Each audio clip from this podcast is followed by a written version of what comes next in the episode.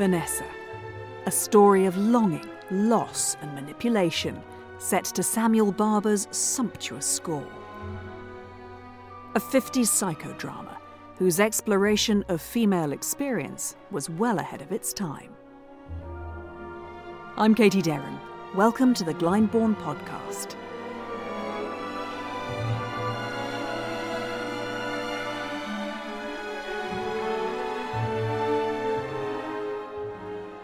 Romantic opera reinvented for the 20th century. It's lyrical, but it's definitely not sentimental. Alexandra Coghlan is Glyndebourne's opera content consultant. Barber is just an instinctive melodist. He, if you think about why everyone loves the adagio, it's because that melody just doesn't quit. It just goes on and on in this single unfurling line.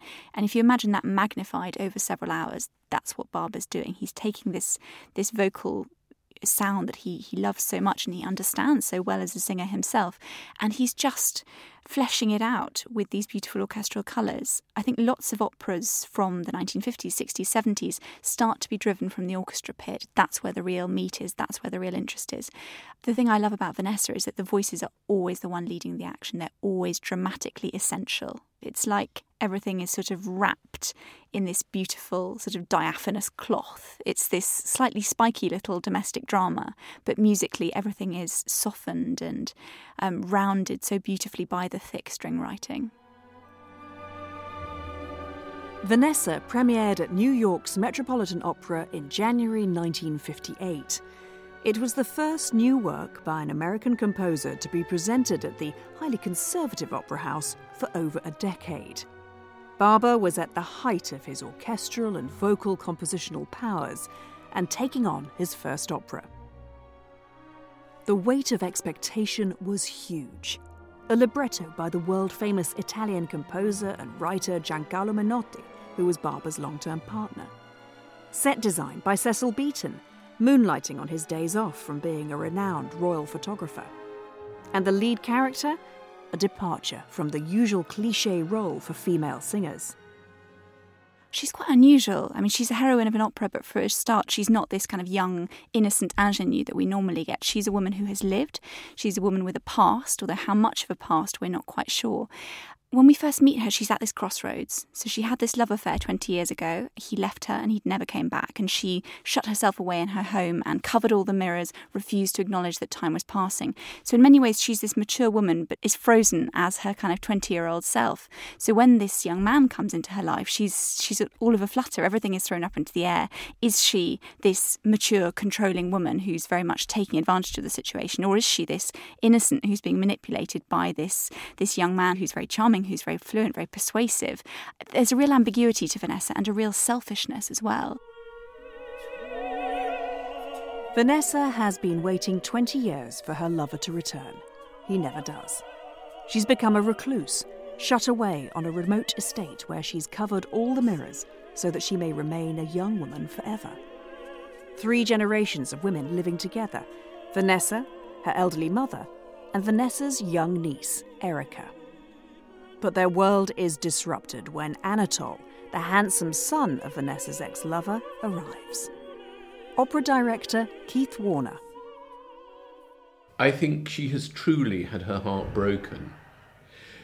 It's, it's like meeting Miss Havisham sort of 20 years earlier than Miss Havisham is in, uh, in the Dickens. It's somebody who's on their way to becoming a very bitter and a very disappointed and rather horrific bitch, basically. And somewhere there it stopped because a man comes into her life. A man that she thinks is the guy who jilted her. A man who's arriving in this snowbound northern uh, clime house is going to be the man who she's been in love with for the last 20 years and not seen, and it turns out not to be him. So that in itself, in itself gives you a clue to you know how things shift because her emotion is is is welling up again and you have to feel for that. She's frozen in her lovelessness.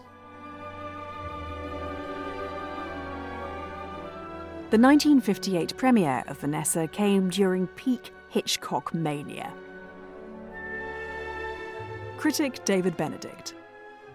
One of the strongest parallels for me, which can't have been in either of the creators' heads because it premiered four months after Vanessa premiered, is the film Vertigo, the Hitchcock film. And that's a film also about erotic obsession, about wanting to or needing a certain person.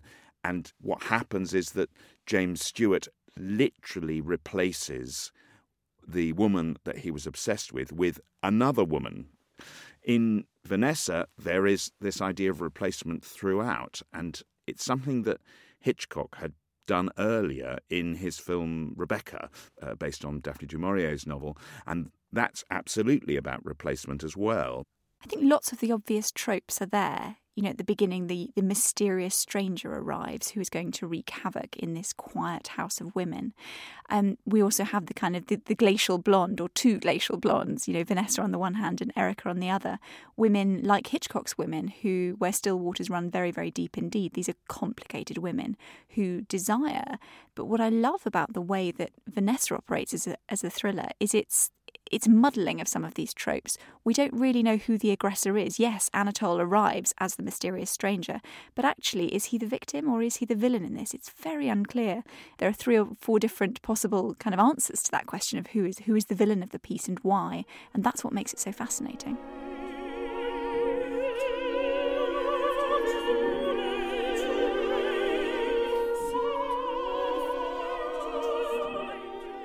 The 1940s and 50s was an interesting moment for women on screen. One of the fascinating things for me about this is how Vanessa relates to what was known as women's film, which was kind of it grew up at the end of the 30s and through the 1940s, and you know, leading ladies were were people like Bette Davis and Joan Crawford and and many others, and those films that they made were often not only for a female audience predominantly, but they starred women in major leading roles and they were the dominant feature. And Vanessa relates to that because it's women that control the opera.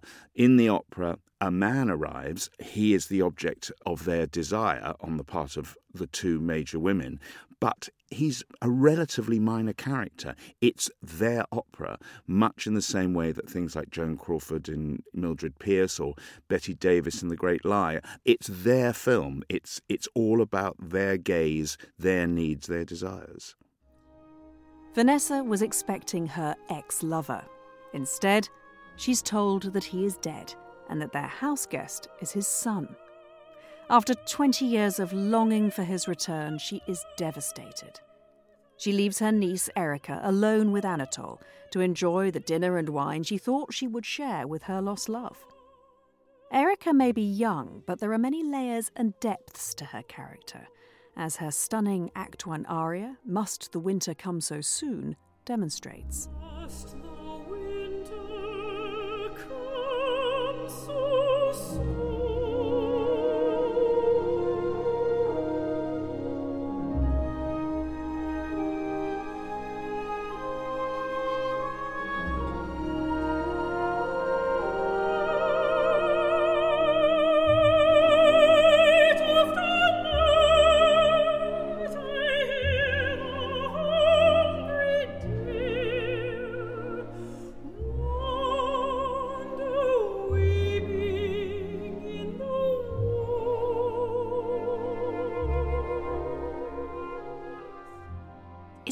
Controlled, it's very measured. This is a young woman who isn't this sort of giddy, silly young thing. She sings quite low in her register, she sings quite a narrow um, range vocally, but it's it's all in the detail and the color. These wonderful sort of brushes of woodwind and brass that as if she's very much in, in harmony with her environment.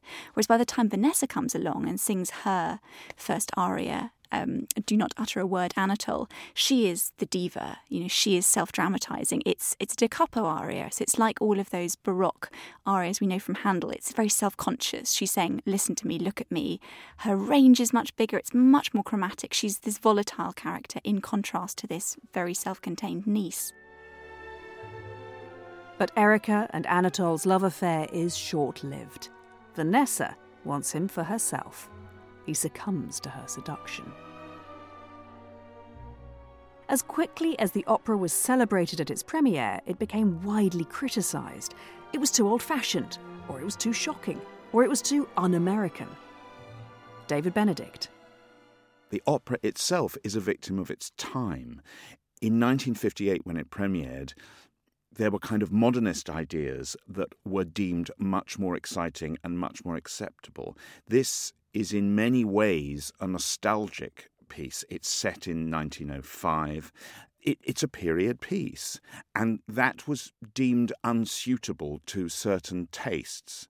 And there's also the fact that the plot, which basically deals with someone deciding not to have a child is not something that 1958 America really wanted to hear. I think that it's a very, very interesting piece in that it it seems to grapple with new ideas but puts them in an old setting. It's sort of new wine in old bottles. And the idea of things being un American, of course, was a very hot potato. This is not long after the McCarthy era and the House of Un American Activities Commission. I think that the fact that it's written by two gay men was not lost on those that disliked it, and it's unprovable, but I think that there is an air of uncertainty, shall we say, around that, and uh, it didn't play well.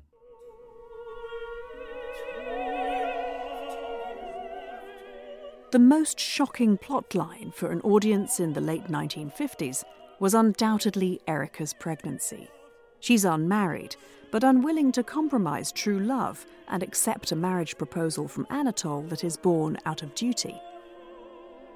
Anatol proposes to her, and she tells her grandmother that she has actually refused him because while she was happy to go to bed with him, she doesn't know if he's actually the man for her.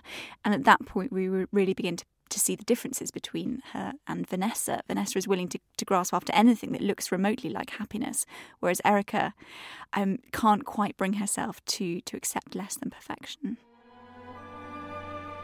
At a New Year's Eve party, Erika receives shocking news that her aunt Vanessa and Anatol are engaged. So, Act Two opens with this wonderful musical set piece. It's a big New Year's Eve party, so as you can imagine, lots of dance music, lots of music for the chorus. It's all very jolly, very celebratory.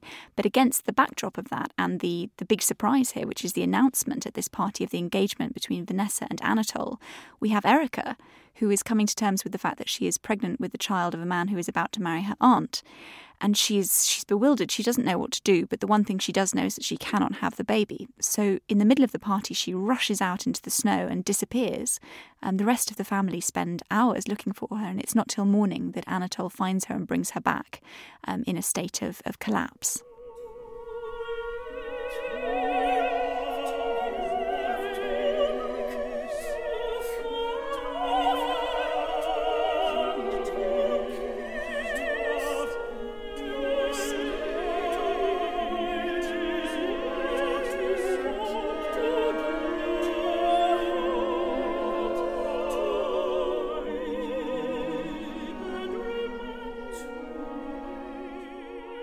So into the last the last scene of the opera, there's a there's a gap in time. Um, a month passes, and you know by the time we, we pick up the action again, Erika has recovered. Um, she's no longer pregnant, and no one's talking about it. There's this this wonderful sort of missing scene, I suppose, where Vanessa and Erika actually sit down and discuss what happened and why it happened. There's a real willful sort of refusal to confront things here. And by the time we pick up the action again after this month, um, Vanessa and Anatol are happily married and they're about to set off for Paris.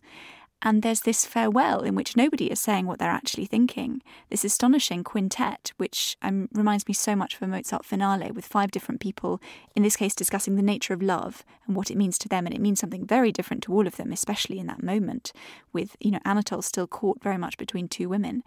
And yet they all sing something very different, but somehow held musically in one coherent moment. And then the lovers leave. Um, they head off to Paris, and Erika says it's now my turn to wait. And that's where we end.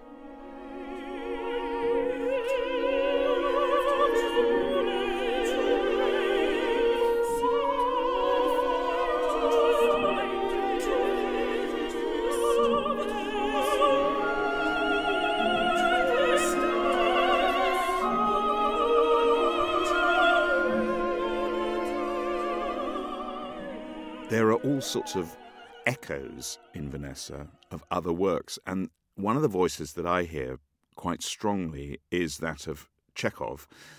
Both Vanessa and The Cherry Orchard, Chekhov's final play, are set on country estates. Uh, the Cherry Orchard premieres the year before this one is set, and it's about a woman leaving her estate. And that's exactly what happens in Vanessa. I don't think it's coincidental. They both have imagery around dreaming and leaving.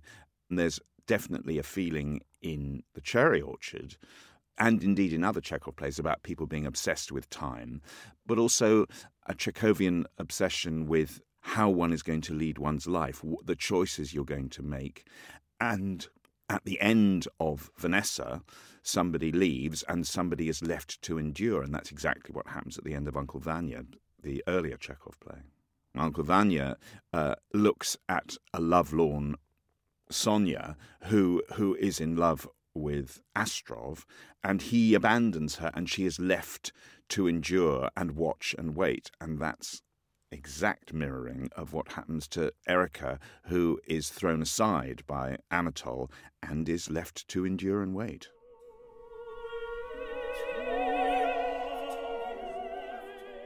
Despite its mixed reception in the middle of the 20th century, Vanessa has been increasingly revived by 21st century directors for an audience more willing to accept its challenging subject matter and freed from self conscious modernism. It's now considered a work that displays a subtlety of human emotion that few operas achieve, expressed in Barber's stunningly romantic music. Keith Warner again. Well, I think if you love opera, if you have a passion for music drama, this is an extraordinary piece. And the only reason it's been neglected, I think, is because of the fashion of, of it not being avant garde enough. So if you're scared of modern music, for example, it'd be crazy for you to avoid this because it's written for you. If you're an avant gardiste and you like more challenging musical worlds, perhaps, than this, you'd be crazy to miss it because it's one of the, the key points of modern opera drama.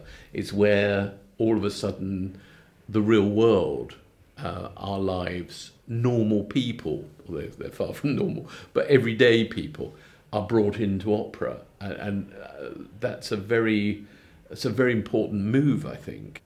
This is the real deal. This is an opera that I think wasn't tremendously successful in its day for a variety of reasons that are no longer relevant. At its Salzburg premiere in also in 1958, um, one critic described it as an opera for the public and not for intellectuals. And to me, that says it all. That in 1958, when we're all trying to be frightfully avant-garde and progressive, and you've got Berio and Boulez and Birtwistle all doing wonderfully difficult and, and controversial, non-realist things, you have this this throwback of a piece, this nostalgic, um, old-fashioned opera that wasn't very fashionable. But now we've got over the need to be fashionable. I think we just really embrace its um, emotional directness, its lyricism, its um, psychological truthfulness. I really think Vanessa is is an opera that has a new lease of life in it. Thank you for listening to this Glyndebourne podcast with me, Katie Derham. You can hear more artists discussing more 20th century greats by Strauss, Janacek, and Britten in our other episodes. And if you like what you hear, why not tell someone? And subscribe, rate, and review the podcast on your podcast app. It helps other people find and celebrate opera and Glyndebourne. The music you've been listening to is from the Chandos and BBC co production of Vanessa, music courtesy of G. Schirmer Inc., Chester Music Limited. Leonard Slatkin was conducting the BBC Symphony Orchestra. The role of Vanessa was performed by Christine Brewer, with Susan Graham as Erika, Catherine Wyn Rogers as the old Baroness, and William Burden as Anatol.